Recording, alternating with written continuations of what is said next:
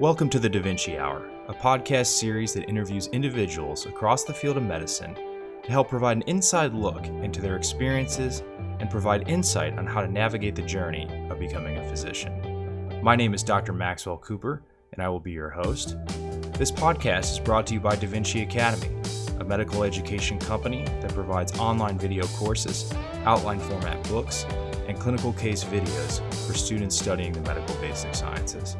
You can check out all that Da Vinci Academy has to offer at www.dviacademy.com. All right, everybody, welcome back to the Da Vinci Hour podcast. I am joined this week by my uh, colleague, Dr. Tim Grosel.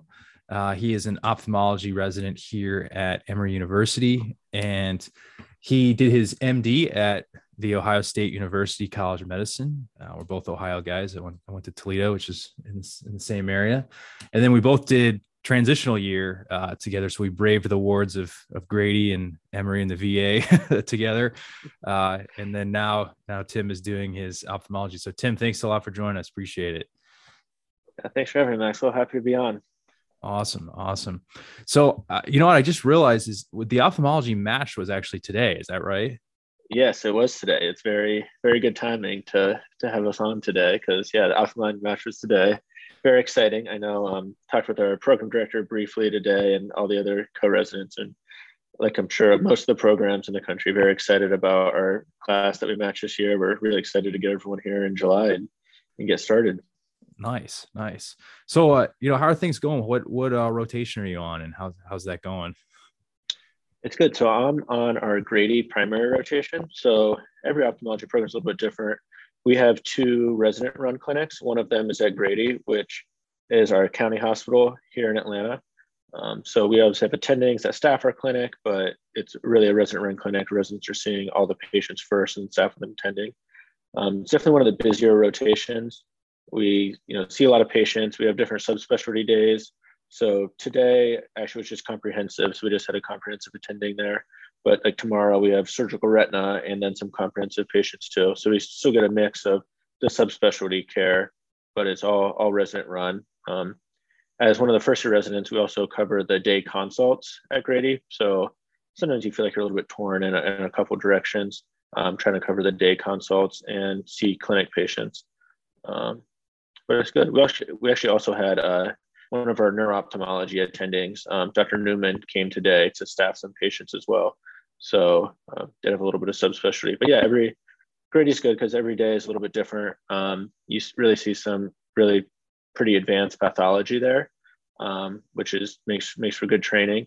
Um, a lot of good surgical experience comes at Grady, and there's something to be said for you know all of these are your patients. You're the one kind of you know making the final call and really saying what you want to do with the patient versus an attending clinic, which you know you see also you know really advanced and interesting cases like at Emory, advanced pathology. But when it comes down to it, you know the attending is going to be in there, see the patient, kind of decide what they want to do for themselves.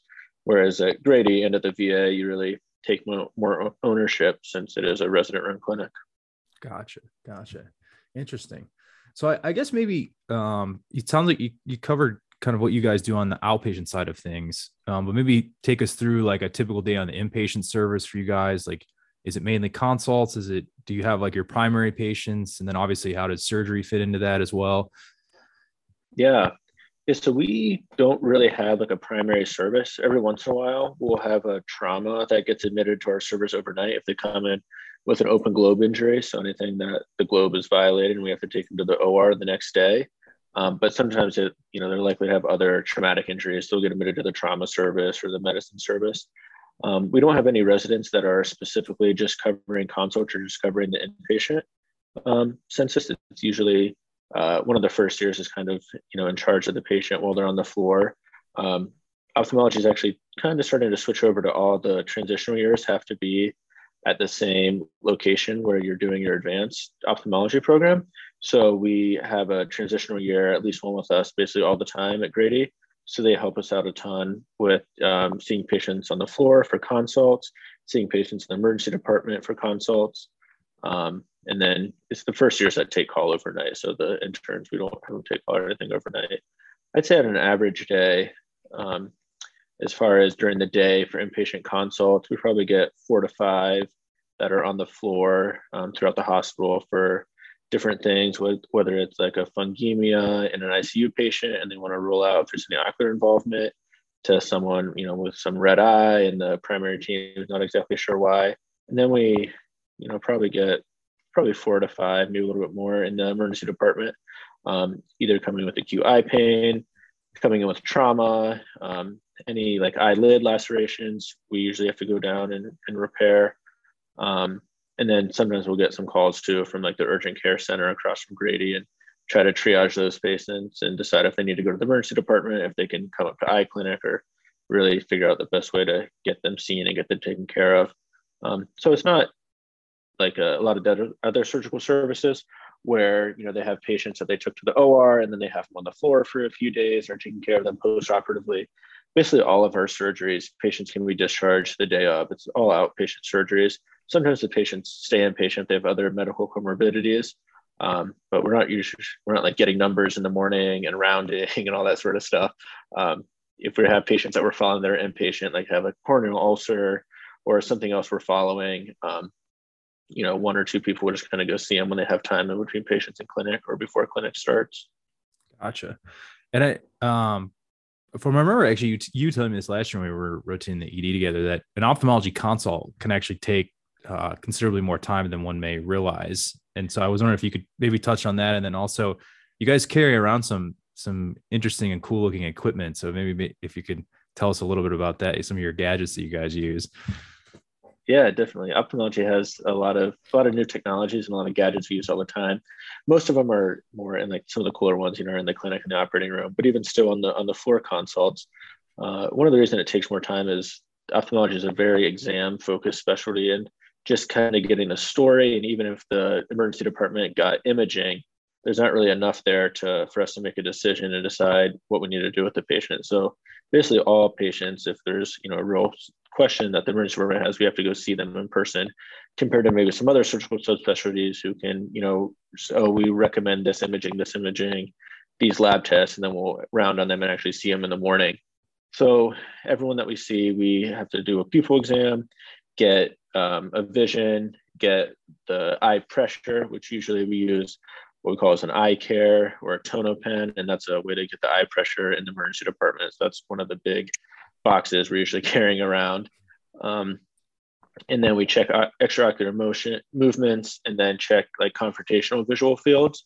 And those are kind of all what we refer to as the eye vitals.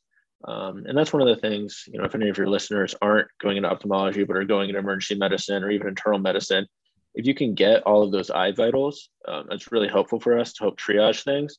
A lot of times, most emergency departments have something to check eye pressure. I know a lot of times on the floor, that's not quite as easy to get, but those can really help us decide because every once in a while, you know, we'll get two consults at the same time, or sometimes overnight we're covering multiple hospitals. So it really helps us triage things that way.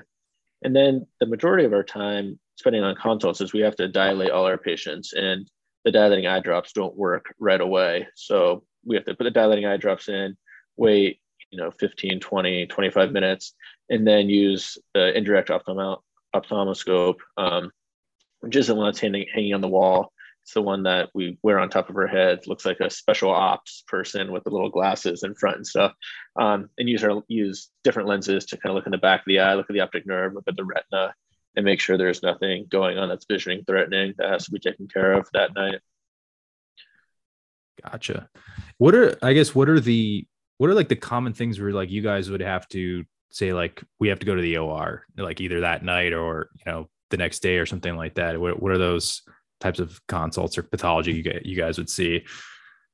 Yeah, the biggest one for us, at least at Grady, especially, and that's where I am now, so that's kind of where my mind goes right away, is trauma and open globes. Um, so we get consulted on basically all of the orbital fractures, but those very, very rarely have to go to the OR right away. Um, if the patient, if the, one of the extraocular muscles is entrapped, um, you would recommend to go to the OR uh, more urgently, but most adults have pretty brittle bones and the uh, extraocular muscles are actually getting trapped. It's a little more common in kids. Um, but one that we see a lot and go to the OR a lot with are open globes. So any um, penetrating trauma to the eye, um, gunshot wounds to the eye, those sorts of things um, really should be repaired urgently, you know, within I don't know, anyway, 18, 24 hours is kind of pushing it. We like usually try to post it within six hours, try to get to the OR sooner rather than later. So that's that's the biggest one. The other one you always hear about are retinal detachments. Um, and really before starting ophthalmology residency, I didn't realize all the kind of nuances with retinal detachments, and there's different types of retinal detachments.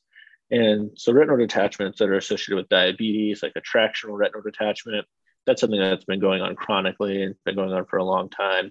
I know my first few nights on call, I'll get a page from the ED that, you know, some retina surgeon somewhere else in Atlanta sent their patient to Grady with a retinal detachment and kind of freaked me out. Like, what am I going to be able to contribute that this retinal surgeon, you know, outside that's been been in a fellowship for two years, finished a residency, what am I going to contribute? But a lot of times what ends up being is they're a diabetic and they have this tractional retinal detachment that's not an emergency and can be taken care of on an outpatient basis. Um, the retinal detachments we worry about are the rhegmatogenous retinal detachments, people that have longer eyes, you know, are are nearsighted, and that's like the classic. Uh, I saw a bunch of flashing lights, uh, you know, hundreds of floaters coming over my vision, then a veil coming over my vision. And why we like to intervene on those more urgently is because if it goes to the macula, the center part of the vision, um, the outcomes aren't as good if you unless if you repair earlier, the outcomes are better than if you wait to involve the macula. Even sometimes some of those, if it's not truly detached all the way, or only part of it's detached, we can do um, laser procedures or or other things to kind of keep it from going into the macula. We ne- might not necessarily have to go go to the OR in the middle of the night. Um, and I think the, I guess the other one is some oculoplastic conditions like any um, lid lacerations. A lot of times those can be repaired at bedside, but if they're involved, the tear drainage system of the eye, the canalicular system, sometimes those need to go to the operating room to make sure the patients don't have problems with tearing after after the injury and after the repair. Interesting, interesting. That's um, I would have, I, I definitely would have guessed like retinal uh, detachment or or uh, uh, definitely like like you said, orbital fracture, but there sounds like there's there's much more to the story there too, and even the nuances of of retinal detachment. That's that's pretty interesting. I would have ne- wouldn't have necessarily thought of that. That's that's pretty interesting. We're going to take a quick break to let you know the Da Vinci Hour podcast is brought to you by Da Vinci Academy, which provides online video courses for the medical basic sciences. These courses are taught using a variety of teaching methods, including bullet point outlines, diagrams, radiology images, and chalk talks to explain the fundamental concepts. We then teach the application of those concepts to numerous clinical pearls that are frequently tested on medical school exams and the USMLE. Our video courses are available on our website, dviacademy.com, as monthly subscriptions starting at $9.99 per month. Each video course has a corresponding outline format textbook as well. You can find the link to our website in the description below, also, be sure to use the discount code TDH20 to receive 20% off any of our video courses. All right, now back to the podcast. You know, a lot of people ophthalmology gets roped in with like with radiology and some of the others as like the road specialties, unquote, quote unquote. I guess what what are the hours? My understanding from ophthalmology is your hours can be pretty good as an attending, but as a resident, they're they can be pretty long from what I've heard. Is it? I guess could you comment on that a little bit? yeah, I would definitely agree with that assessment. um, like I said, I was just at I was just at this uh, state Georgia Ophthalmology Society meeting, talking with um, a bunch of the people that graduated from Emory and are now attending, you know, elsewhere in Georgia, some in Atlanta, some are further away, and their lives definitely sound like you know they're pretty good hours. They're working hard and you know seeing 50, 60 patients a day, some of them in clinic, and you know doing anywhere from 30 to 40 surgeries a week. So they're definitely busy. Um, but when you're experienced, you know, you can get through those patients pretty quickly and have a pretty good um, lifestyle and, you know, get off by six or seven at night. Don't, most of them don't take call. Um, some of them do, but the call is usually a lot lighter than us as residents covering, you know, the level one trauma center and a lot of the tertiary referral centers, um, you know, Emory, Main, and Emory Midtown. So I'd say hours for us as residents we our clinic starts at eight, but usually we're seeing four patients beforehand. So I'd say I'm usually at the hospital by six forty-five or seven. Um, see some of the patients that you know I'm kind of following an inpatient or we're seeing overnight and need a repeat exam or something. Um, see clinic patients throughout the day, depending on the clinic. Usually on a good day ends like 6 6.30 sometimes it can go later if it's a really busy clinic day with a lot of subspecialty um, care or if there's a lot of patients that need in-office procedures that day we can push it a little bit later. And then the big variable is call and how how busy or not that is. Um, you know every once in a while we won't get called in at all but then there's some nights when i come home maybe have a bite to eat and then get called in and, and i'm up um, a large portion of the night. So it just kind of depends how many people got in fights that night and got orbital fractures. Um, you know, how many people were, you know, lost to follow-up for whatever reason and their uveitis flared up and need to be seen. Um, you know, how many diabetics realized all of a sudden that, you know, their vision went completely black and have a bad vitreous hemorrhage and came to the emergency department because they were concerned. Um, but you know, our, our program does a pretty nice job. And if you're up late, for up all night on call. Um, our program director totally understands. He was an Emory resident. He's been there. So we're able to call and, you know, we just email him and email our program director and we can take a few hours in the morning to catch up on some sleep, um, which is really good. And then I think kind of like we are talking before, the second half of our first year, we actually have a night float system. So that makes the hours way better. Um, the night float resident doesn't go to clinic or anything during the day it's still technically home call as a night float. So if somehow they don't get called in at all at night, they're able just to stay at home and sleep. Or a lot of them flip. A lot of times we flip our schedules. So you know, do research. Um, we have our in training exams coming up, so people are studying for that. Um, that makes it a lot nicer because we stop covering inpatient consults or ED consults around like five or six. So um, they can they take a lot of the stuff that comes in in the in the early evening and then overnight, which has been a really big uh, big plus for the quality of life. Sure, sure, yeah, I, I can I can imagine. Um, I guess when you guys do take the your call, um, if it's not night float, is it like you know, if like you guys rotate weekends through, or like how do you guys typically? And I guess I realize that probably varies by program by program, but maybe how how things are done here. Yeah, definitely varies by program. Ours is, um, you know, one of the reasons I really liked Emory is because I feel like we got a lot of different practice setting experience, uh, which I think is great because we have the attending clinics at Emory, and then we have the VA and Grady, which both are resident clinics, but you see a little bit different of a patient population. I guess the the downside of that is you have to cover call at all those places too. Um, so as a first year resident, we cover call at Grady, the VA, and then Emory Midtown which is uh, definitely less busy than Emory Main, but still sees its fair share of things. Uh, the first half of the year, there's two first years on. One's covering Grady because it's busy enough, and then another one is covering the VA or Emory Midtown, which tends to be less busy. Uh, we always have third year backup, so anything that's surgical, we call our third years. Anything we aren't sure about, we call our third years. The first couple months, we're on buddy call, so you call your third year basically no matter what. Um, the first month they have to come in and see it no matter what and they come in to see a lot of things. Even in the second month and even even now you know they'll come in and see everything that's surgical and come in and see other things that we just aren't sure about. Then we have fellow and attending backups as well if you know the third year is not exactly sure what needs to be done. And then everything anything that goes to the or always has a fellow or an attending. And then our second year call is covering emory main hospital sees a lot of referrals from other ophthalmologists. Those tend to kind of go to Emory EUH, um, the main hospital. So they're seeing more kind of ophthalmology specific emergencies like acute angle closure glaucoma. like they see more things like that at Emory. A lot of the more serious retinal pathologies that need to be dealt with immediately, I feel like sometimes end up at Emory. Um, and less trauma. Emory isn't really a trauma center. So the first years are seeing more of the traumas down at Grady. Um, but as a second year, there's six of you, and you're only covering one hospital, so it's basically Q6 call. Um, as a first year, the call averages out to about Q3. Uh, we kind of switch the call pools a little bit, so you're on the VA VA in Midtown more frequently because it's a lot lighter of a call, and there's a little bit more time spread throughout Grady. Um, and then the weekends essentially are Q3 the first half of the year, but second half of the year they become Q6 and you, you cover all three hospitals, which sounds pretty intimidating and sounded intimidating at first, but after doing it for six months, you get a lot more efficient. You know what needs to be done sooner, you know, what what needs to be done right away, what can wait a few hours, you know, as far as inpatient stuff goes. and makes it makes it a lot easier to not be on call so frequently. Um, every sixth weekend doesn't really seem as bad. Uh, every third weekend can get busy. Sure, sure.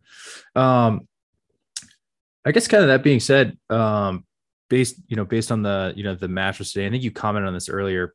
What's the situation, kind of the evolving situation with the intern year? Like you said, I think you said it's it seems like it's moving to be more categorical, so to speak. But I guess is that yeah. And what are your thoughts? Like, do people do those tend to be more like medicine heavy years, or is there some surgery thrown in there, or do people do surgical years still? Or I guess how does that kind of play in? And maybe if you have thoughts on what the best route may be to go. Yeah, that's a good question. So I know, I think when I was matching, so two years ago now, they were trying to get everyone that you have to do your intern year at the same location or your your advanced program has to offer an intern year. Some some of the programs didn't have a hospital that they were affiliated with that had intern year spots. So they had like, you know, a branch hospital where all other interns would rotate. Basically the idea was kind of standardize things across the board. All interns get would get three months of ophthalmology because there are some programs that were offering more months as intern year, some that want to offer as many. So they try to standardize it three months across the board. And then I know with COVID, that had kind of changed a little bit and got put on the back burner just because there's a lot of, you know, obviously medicine was changing, financial constrictions, all that, all that sort of stuff. And I'm not sure exactly what's happening now. I think talking to some people that were matching this year, there were still only a few programs that weren't offering the kind of combined program. And it's also slightly different based on if the ophthalmology program is sponsoring it or if they are just reserving kind of transitional year or medicine prelim years at that institution. Like Emory's, we do the transitional year. So it's technically our first years through the College of Medicine and the internal medicine program. I know one of my friends from undergrad is at University of Cincinnati, and I think theirs is actually through the ophthalmology program. So their like orientation stuff was more through ophthalmology, although they still rotate through medicine, through the emergency department, those sorts of things. Um, I don't know of anyone, you know, or like my year or any years kind of around me that have done surgical prelim years. I know people that have. I know like the program director of Ohio State did a surgical prelim year. Um, and it's definitely doable. I was kind of told, first of all, the hours are definitely going to be worse. The actual surgical skills that you may or may not require as an intern, you know, ophthalmology is basically all microsurgery. So even if you do get into some cases an intern, it's not going to necessarily translate that much to the actual surgical skills part of ophthalmology. And then the post-surgical care of our patients is just so different too. Um, so I was kind of advised to either do the transitional year or, do the medicine prelim year. Um, and I thought I, I, thought Emory's transitional year did a good job of getting us exposed to a little bit of everything. Um, we didn't have a surgical rotation but I didn't feel I didn't feel like that impacted my my training too much. We had a you know a month of like a family medicine thing at the VA, which I thought was good. Uh, had a month at the emergency room, which was really good just to get to know the people in the ED and kind of see what they go through, see how busy they are. So when they call you for a consult that you felt like you know wasn't worked up all the way or something, you kind of understand that you know they're under a lot of pressure, seeing a lot of patients and a lot of really sick people. And then we had, I think, four or five months of wards, um, maybe five or six, um, which is obviously you know the kind of the bane of the outpatient specialties, you know, intern year. But again, we got to meet a lot of the other co-interns in the medicine class and in the transitioner class, and you end up interacting with those people a lot. Like I was, um, we are consulting a lot of uh, neuro patients um, for like optic neuritis and um, IIH and things of that sort.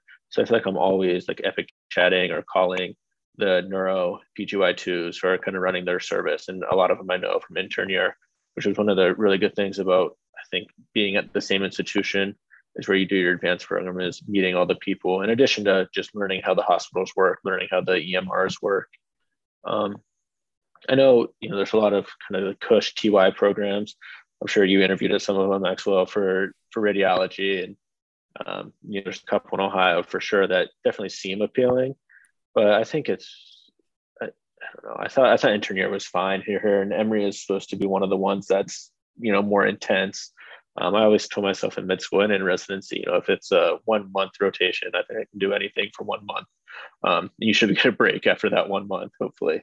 So I definitely thought like the, you know, the advantages of being at Emory, being able to meet everyone, um, definitely outweighed the negatives of it being a little bit more of an intense year than a, a private practice or, you know, private hospital, kind of a cush TY situation. And the, the big plus from ophthalmology standpoint is you get those three months of ophthalmology here at Emory, we do two months at Grady and one month at the VA. So you get to not only just meet all the attendees you're going to be working with for the rest of your three years, you learn how, you know, kind of the clinics run and that sort of stuff. And we really don't get much ophthalmology training, even if you're going into ophthalmology as a medical student. It's so exam heavy. Even if you're in an attendings clinic, you don't always get that much time to work on your exam skills. And that's really kind of the meat of what's going on. So you really get a kind of, you know, start learning your exam skills, start seeing some inpatient consults, which makes call a lot easier. And I felt like we really kind of could hit the ground running starting in July because there's just a lot to learn as an ophthalmology resident.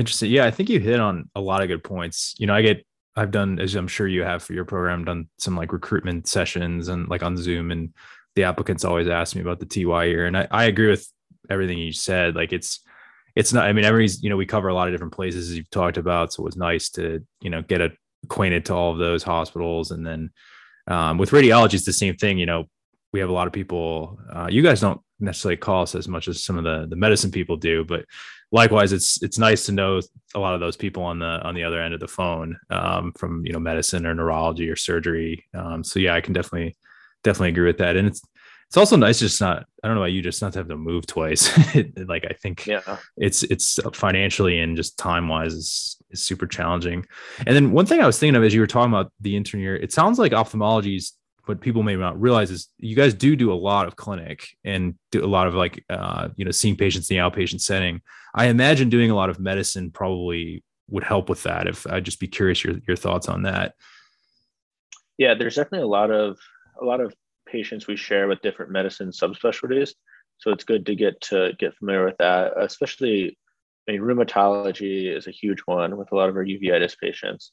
Um, a ton of basically all of our retina, you know, the vast majority of our retina patients, especially at places like Grady, um, have diabetes and are we're treating some sort of complication from diabetic retinopathy. So we're not, you know, titrating their insulin or managing their di- managing their diabetes medicines but it's nice to kind of have a, an understanding of how that would be done and when we need to you know make sure they're seeing their family doctor versus seeing an endocrinologist that sort of stuff um, even like kind of understanding how you know someone was diagnosed with the diabetes like 1.5 they thought it was maybe this like late onset diabetes in an adult and how his diabetic retinopathy presented different from someone that was kind of a regular old type 2 diabetic um, understanding that really did actually kind of change our management for the patient. So it's important to to learn those medicine fundamentals.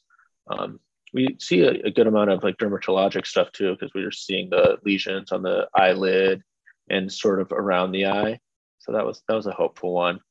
Um, studying for our boards now, there's a ton of pathology. We don't use that as much um, clinically, but I know I didn't do one of the electives of the neuro um, pathology. I'm not sure if you did, but I know some of some of my uh, co-residents that did that. First of all, liked it for the hours and things, but also yeah. said it was kind of helpful coming for boards.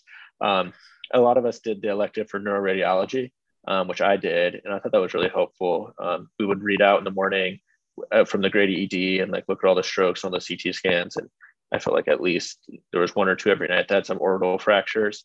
And since we're consulted along with ENT or facial plastics or OMFS on those patients, it's really good to be comfortable reading those scans overnight and um, making sure there's no entrapment, making sure if there's a retrobulbar hematoma, seeing if there's tenting of the nerve, because um, that's another one like the ophthalmic emergencies. So getting that getting that background in medicine and some of kind of the other specialties uh, is definitely helpful. Even though we're in clinic a lot of the time, a lot of times those clinic patients, you know, have other medical problems. Sure, sure. And then I guess um, the other side of things, the maybe the more exciting aspect, the the surgical aspect. I guess how many how many days are you guys typically in the OR, and like what are your like what are the bread and butter cases you're you're uh, you're doing these days? Yeah, Yeah, good question. So every residency program is set up slightly different as far as the surgical experience goes. Um, some are what you call more like backloaded, so you're doing a lot more surgery in your later years and less in your in your early years, and then some try to space it out a little bit more. Emory is fairly backloaded. Um, so right now, I don't really have any days that are specifically surgery, um, but the third years at Grady are either operating two days a week and one's operating three days a week, and then they flip every other month. So they're doing a lot of surgery. Then the days they aren't in the OR, they're just seeing either pre-op or post-op patients. So that your months as a third year at Grady are basically all surgery. Um, but as a first year on some of your subspecialty rotations at Emory, that's when you first start getting involved in the OR. So essentially plastics cases, um, so like eyelid and orbit stuff. You start, you know, doing those cases, um, working your suturing skills. Um, we're always suturing lid lacs and stuff in the emergency department. And then um, enucleations are also usually a first year surgery at Grady. Um, so actually like removing the eyeball if it's a blind, painful eye, if there was devastating trauma and we can't save the eye, those are usually the first year surgeries. Um, I guess the thought is if you're taking out the eye, there's not that much of a first year can mess up um, in that case. And then in your second year is when you really start doing kind of the bread and butter of ophthalmology, which is cataract surgery. Um, I think it is still the most common surgery performed in the United States. I, I, tell my patients, you know, every day that the more birthdays you have, the worse your cataracts get. Everyone in this world gets cataracts, and it's just kind of a matter of time and how much impact, how much they're impacting their vision, is based on when we take it out.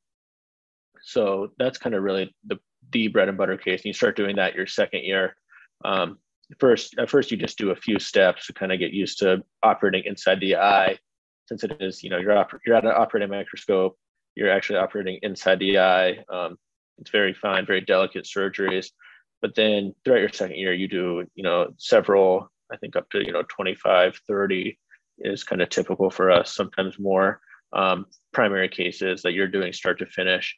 And then your third year is really where you ramp up in volume in cataract surgery and usually end with 250, 300 cases. I know COVID has kind of messed up things, um, but that's just doing cataract surgeries, which sounds like a lot, but even after that, um, you're still not where you're going to be when you're an attending surgeon five years down the line. Um, it's just a very delicate surgery. And then as far as like the subspecialty surgeries, we get a lot of those as well. Those are more on our Emory rotations. Um, a lot of our pediatrics or business cases, um, we operate over at CHOA for those. And then our retina and glaucoma cases, we have attendings that do those cases that are resident cases at the VA and at Grady and then we also go into the OR with them um, over at Emory. The the cases that are at Grady and the VA, you're still the primary surgeons who are doing a lot of the case. Um, I guess except except for retina, so that's a two year surgical subspecialty. Um, so you'll do part of the case, but not really the whole case. And then uh, at Emory, you're you know seeing some kind of advanced techniques in those different areas as well. Um, one of the things I really liked about ophthalmology, though, is not a lot of the things that um, might be kind of considered surgical, but they're more just procedures. We can do a lot of those in office. Um, and as a first year, we're doing a lot of those cases. So a lot of laser procedures, both for glaucoma and then sometimes as well after cataract surgery, there can be like a thin film of like scar tissue on the back of the new lens we placed in.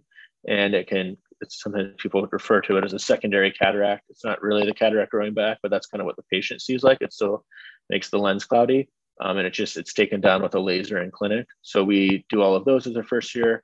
We do a lot of the glaucoma lasers. Um, so it's it's fun to finally you know start doing procedures since we had a full intern year where we weren't really doing anything procedurally related to the eye. We kind of jump right in as a first year. Interesting, interesting. I guess one thing I'm thinking about, kind of on the on the back end of of your training, is uh, with all these different subspecialties you're talking about, are do you guys typically do fellowships and I, if you do what what fellowships are out there and is it possible to not do a fellowship if if you want to just kind of go directly into practice i guess what are kind of what's the trends these days as far as that goes yeah yeah great question so it's it's crazy that it seems you know ophthalmology are already specializing in just the eye there's actually a, a lot of fellowships that come after that um, so kind of the the different options are you have surgical retina, which is a two-year fellowship. You have medical retina, and they're usually combined with uveitis, which is a one-year fellowship. You have glaucoma, which is a one-year fellowship, and it's mainly you know it's the medical, but a lot of times like the surgical management of glaucoma is kind of what's emphasized in those. And then you have oculoplastics, which is a two-year fellowship, um, learning all about the eyelid and orbital surgeries, um, and those are probably like the you know the most the biggest surgeries I'd say, you know the most exposure and that kind of stuff. And then there's cornea fellowships as well. Um, really, you know, digging into corneal transplants and the different type of corneal transplants you can do as a cornea fellow. Um, then neuro-ophthalmology is also a fellowship. That's a year fellowship. Actually interesting because it's can be you can get to neuro-ophthalmology fellowship uh, through neurology as well, as well as ophthalmology. So yeah, Emory actually has one of the has a very strong neuro-ophthalmology department. Uh, department. Um, Dr. Newman and Dr. Biousse are like world famous neuro-ophthalmologists, and they were both neurology trained. And then Dr. Biousse also did an ophthalmology residency. So they each year they have two fellows. One's neurology trained and one's ophthalmology trained. So it's always interesting to see um, kind of the strengths and weaknesses of coming out of either residency um, when they're the neuro-ophthalmology fellow. I think I covered all of the fellowships. Yeah, I, I think I all the all the, the big ones at least. Um, and I feel like as far as the amount of people that are doing fellowships, you know, it's pretty variable. Some programs, basically everyone does a fellowship coming out of them. Some of them are really trying to train, train comprehensive general ophthalmologists. I feel like Emory kind of varies year to year, but I feel like it's roughly half, maybe a little bit more doing fellowship. Um, a lot of times, just based on kind of job market, um, if you want to live in like a big city or a big metro area, it's good to kind of have a little bit of a niche and have a little bit of a subspecialty. Um, if you're a comprehensive ophthalmologist and living in a bigger area, a lot of times you're really being you're a cataract surgeon and you're doing a lot of cataract surgery. That doesn't require a fellowship. We learned to do cataract surgery very well as a resident. And so you're you're doing a lot of cataract surgery, and then um, oftentimes referring some of the other stuff to to subspecialists that are in the area. And if you work in more of a rural area or a smaller town or even kind of a mid-sized city, I think there's definitely still a market and still someone that can do be a true comprehensive ophthalmologist and not just do cataract surgery, but also do a lot of lid surgery, um, not necessarily do retinal surgery, but even start patients on retinal um, injections, which we do do a lot of. Um, can do a lot of glaucoma laser procedures um, there's you know a few ophthalmologists that even do like incisional glaucoma surgery uh, without doing a fellowship, but I feel like most of those are, are fellowship trained now. So it's really kind of what you want in your practice, um, what what kind of things you want to do in the future, how specialized do you want to be, and really what what kind of brings you joy. There's some people that uh, you know just don't want to do cataract surgery anymore, don't want to deal with lids or anything, and just really love the retina and love surgical retina and then that's there for them. Um, and that kind of you know for all the specialties are, are sort of like that. And then there's there's also some people that do a fellowship but still try to retain some of the comprehensive aspect of that. So we have a couple attendings that are fellowship trained, and they even do see a lot of comprehensive patients and do a lot of cataract surgery, but also kind of have a they're not whole practice, but part of their practice is whatever subspecialty. Um, actually, one of the ones I forgot was um, ocular pathology and oncology. Uh, mm-hmm. Emory also has a fellowship for that. We have a really good ocular, a really good ocular oncology department, a really good ocular pathologist. Um, and like Dr. Wells is a comprehensive ophthalmologist. She does cataract surgery, sees a lot of kind of bread and butter ophthalmology, but she's also an oncologist and pathologist, so sees a lot of eyelid tumors, um, choroidal melanomas, retinal tumors, that that sort of thing too. So, kind of whatever you want to make of it. Um, I know all of the Emory graduates I've talked to, especially feel very comfortable going into comprehensive ophthalmology. They don't feel like they need extra surgical training um, to be a good surgeon and do a fellowship, um, which is which is really encouraging. That's awesome. It's it's just amazing the you know even though you guys focus on one specific area, the the variety and and breadth of of areas you can go is is pretty amazing. Um, I guess one thing I'm I'm wondering here also is is the split between like clinic and surgery is that typically like 50 50 or is it kind of depend on what subspecialty you go like it sounds like maybe if you do retina you're going to do a lot more surgery and maybe other specialties you're going to do a lot more clinic is it is that kind of dri- a driver behind that as well Yeah, yeah, somewhat. I feel like I mean most of the surgeries, some of the retina surgeries definitely take longer, but the surgeries are pretty quick. So I mean, like a ca- simple, uncomplicated cataract surgery. Um, to you know, starting out, it's slower, but even by the time you're a resident, you know, 15, 20 minutes. Um, there's some attendings that are really quick and it's like you know seven eight minutes and they have two different operating rooms running at the same time just because it takes them they're so quick for them operating it takes more time to tear down and set up the rooms and the actual time in the or so i feel like it's maybe more common to have like one maybe one and a half days in the operating room and then you know three days maybe in clinic and then a day of you know admin time or whatever as as an attending. Plastics um, is oculoplastics is very surgical heavy, um, and it a lot of times there are clinic visits, although they still do prescribe medicines and there's other options often than surgery for plastics patients. A lot of times it seems like their visits kind of like, okay, are we going to do surgery to fix this problem or not? So they're a little more surgically inclined. And then surgical retina also operates a little bit more maybe than the rest of them, but their surgeries also take longer.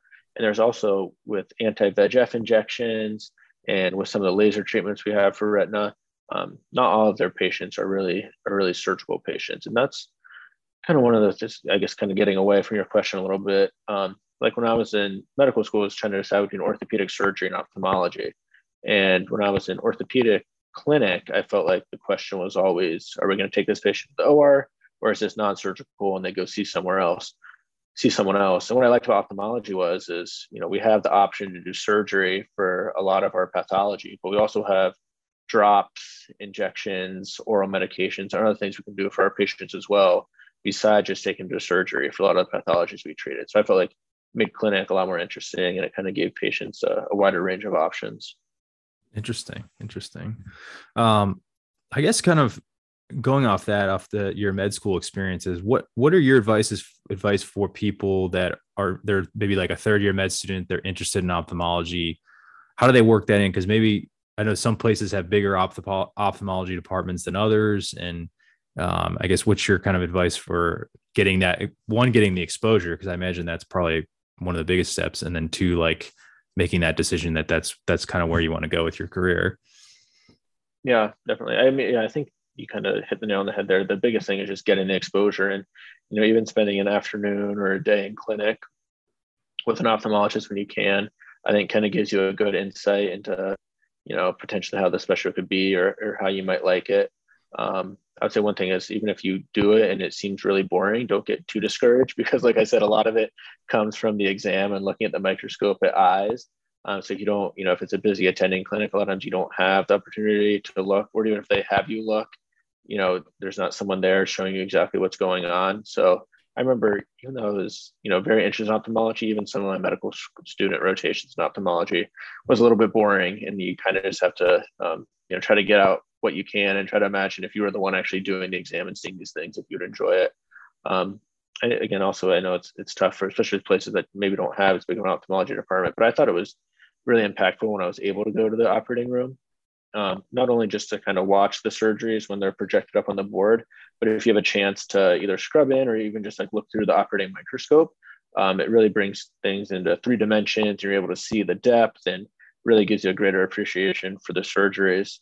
Um, and I know if you don't have a home ophthalmology program, a lot of times there'll be uh, an ophthalmologist in the area that might have you know done medical school or would just be even happy to have someone you know tag along in the clinic or in the or for a day. Um, so i know some students have done that as an option. And then the other thing you know if you don't have the program and you think you're interested um, would be doing an away. Obviously you would have to have more than just a little bit of interest you know to spend a whole month as a fourth year and to do an away. But that's you know something where you can also gain a lot of experience. Yeah i guess going off that away thing and i, I realize covid may have change this, but is is ophthalmology one that in the past people typically did away rotations for? And I guess how has that stayed steady with the with the COVID situation? And and do you feel like those are helpful for you know eventually either matching in general or matching where you want to match? Yeah, so I the way I kind of think of it is it's not quite like I don't know, like neurosurgery or orthopedics, where it's like everyone does aways and you have to do aways. Uh, but on the other hand, it's not maybe like you know medicine where very few people do aways. think it's kind of somewhere in the middle. I know, or I don't. I I'm pretty sure like Emory kind of tells their students that unless there's a you know compelling reason for you to want to go to one place exactly, they kind of discourage away just because you don't really know that much about ophthalmology as a medical student. Um, so it's really hard to impress anyone with your knowledge. And then it just takes, you know, one time of you somehow rubbing someone the wrong. Maybe you're even like you're too excited to be there, and one attending is grumpy that day or something. So it's almost easier to kind of mess things up than to, to make a really good impression. Um, but when I was in med school, you know, I went to Ohio State, and they were kind of said the same thing. You know, they're like, "Oh, you don't need to do an away, but if you want to, you know, you should go for it." Um, so I actually ended up doing two aways. Um, I did one actually at Emory and we ended up matching, which was, you know, obviously a great experience. I really, really enjoyed my time. I, I was doing a surgical elective actually. So I was in the OR a ton, working in the Emory wet lab with one of the attendings. It was a really great experience. And I did one in Chicago at well, as well at UIC. Um, also a great experience. Um, you know, really liked the program, like the residents, had a good time. Um, my situation was slightly different because I was couples matching um, and trying to do like the pseudos couples match because ophthalmology is an early match with the regular match um, made things a little challenging. So I wanted to, you know, go to some places, you know, meet people, meet the program directors, kind of um, have some connections besides just Ohio, um, which ended up working out for me. But I think that's another reason to maybe do an away if there's a part of the country where you really want to go or a specific program you really want to go. Um, just realizing that it is hard. It's it's uh, ophthalmology is a hard rotation as a med student, and not the fact that you know the hours are hard or the learning is hard. It just you really don't know that much, um, and so it's sometimes can be hard to make a good impression. That being said, if you know you show up on time, you work hard, you act interested, you try to help when you can. Um, you know those are kind of the things we're looking for. So it's not that hard to do those sorts of things, but it's just not a lot of room to really shine. Gotcha, gotcha. And I guess go, going off that, um, maybe could you highlight the major differences since uh, between the like and the main match that most specialties do in the ophthalmology match or the S, I believe it's the SF match is what it's called. SF match. Yeah. yeah. And then I guess maybe some general. I realize we could do a whole episode on this, but maybe your general thoughts on how to navigate that that match process. Yeah, I think that the biggest difference, obviously, and it's kind of unfortunate is that's an early match. So not only is ophthalmology a subspecialty where a lot of places don't get exposed to it, um, I know like at, at, Ohio State, like ophthalmology wasn't a required rotation. Um, I don't know about Toledo, and I I know for Emory they just get like one week of it, and sometimes it might be at the end of their third year. So it's first of all something that not a lot of people are exposed to. Maybe they learn about it late, and then it's on top of that, it's an early match. You kind of have to get things rolling a little bit earlier than some of the other the other specialties. Other than that, you know, it's a different. Obviously, it's a it's a different system. So you have to log into SF Match and submit everything instead of ERAS. Um, I think other than that, there's not a ton of differences. I mean, the letter recommendation process is slightly different, and there's a lot of people have different opinions on if you should get them your letters from all ophthalmologists or from you know a medicine attending or surgery attending you work with or a research mentor or something like that. Um, i think that's kind of just depends on really who you have the best relationships with. I think it's important to have someone at least that can speak to your you know interest in the field of ophthalmology and not maybe knowledge in the field of ophthalmology. I also think it's important to have someone who worked with you as a med student not just shadowing them in clinic and you know being a nice guy and being nice to their patients and showing up on time so that can actually speak to maybe a little more of your work ethic or how you like to think through problems. Um, so probably getting one from you know a medicine attending or a surgery attending or somebody you work with closely. And then I think there was three that were required, and that last one, uh, you know, a, a, research mentor could be good, especially if it's in ophthalmology or another strong letter from a medicine or surgery, or if you know you have kind of two mentors in ophthalmology, I think that's fine too. Um, yeah, I don't I'm not sure if there's really any other big differences. I mean, it's kind of a pain just because, especially if there hasn't been someone that you know that applied ophthalmology the year before, just the formatting is slightly different from ERAS. So I remember we'd have all these meetings as a fourth year med student with our dean of education talking about going through and how to format ERAS and how to put what goes where. And SF Match um, thankfully our Ohio State had a you know fantastic uh, medical education coordinator who was like one of the residency program coordinators that would sit down and walk us through all of it. But I realized not not everywhere has that, so that can just take some time and it's kind of a stressful time. Gotcha. Is is uh, just closing things out here? Is is research like I mean, because like you said, you know, getting exposure is obviously a you know a big step and can even be a hurdle for some folks, and then obviously doing like a full rotation. Is research something that's I guess a lot of people would maybe wonder, is that expected or is it more just if you have like a publication or two, that's like a nice bonus or I guess what are your what are your thoughts on that? Yeah, I think it's I think it's like I was I was told in med school, I think it rings true, is they a lot of the program directors just want to see that you have done some sort of research and are able to, you know, formulate a question, design a project, help answer that question, and then talk about your results.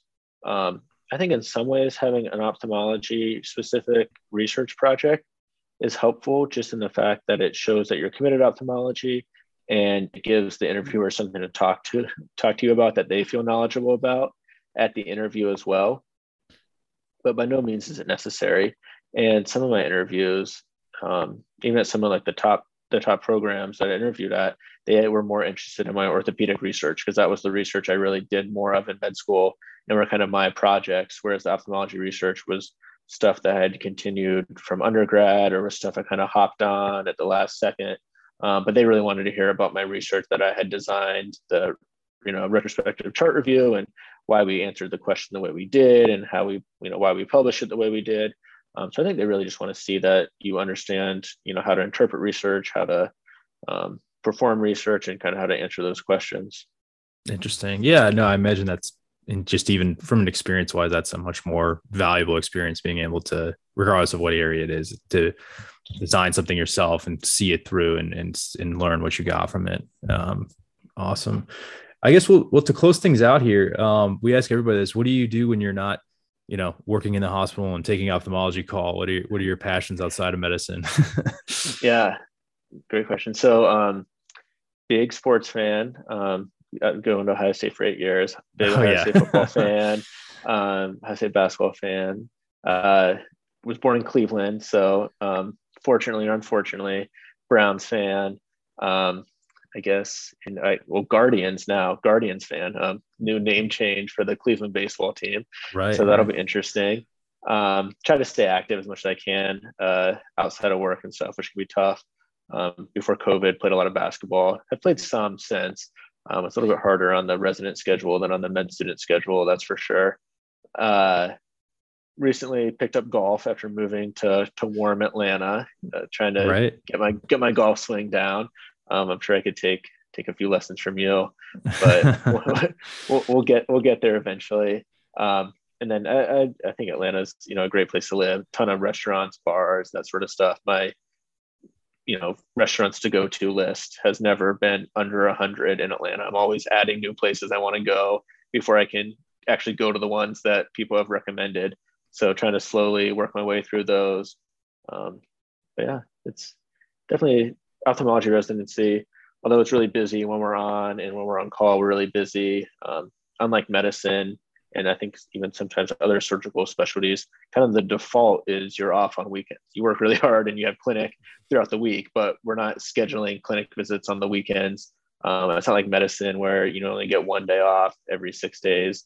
Um, unless you're on call, kind of the default is you're off on weekends. So definitely gives you a little more time to explore, do the things you want to do. Awesome. Awesome. Well, Tim, thanks a lot for uh, joining us. And I, I certainly learned a lot more about the, the field of ophthalmology, and I'm, I'm sure our listeners did too. And uh, definitely appreciate your insights on the field and, and your experiences. Uh, thanks for joining us. Yeah, thanks for having me. Happy to be here. Thank you for listening to this episode of the Da Vinci Hour, brought to you by Da Vinci Academy.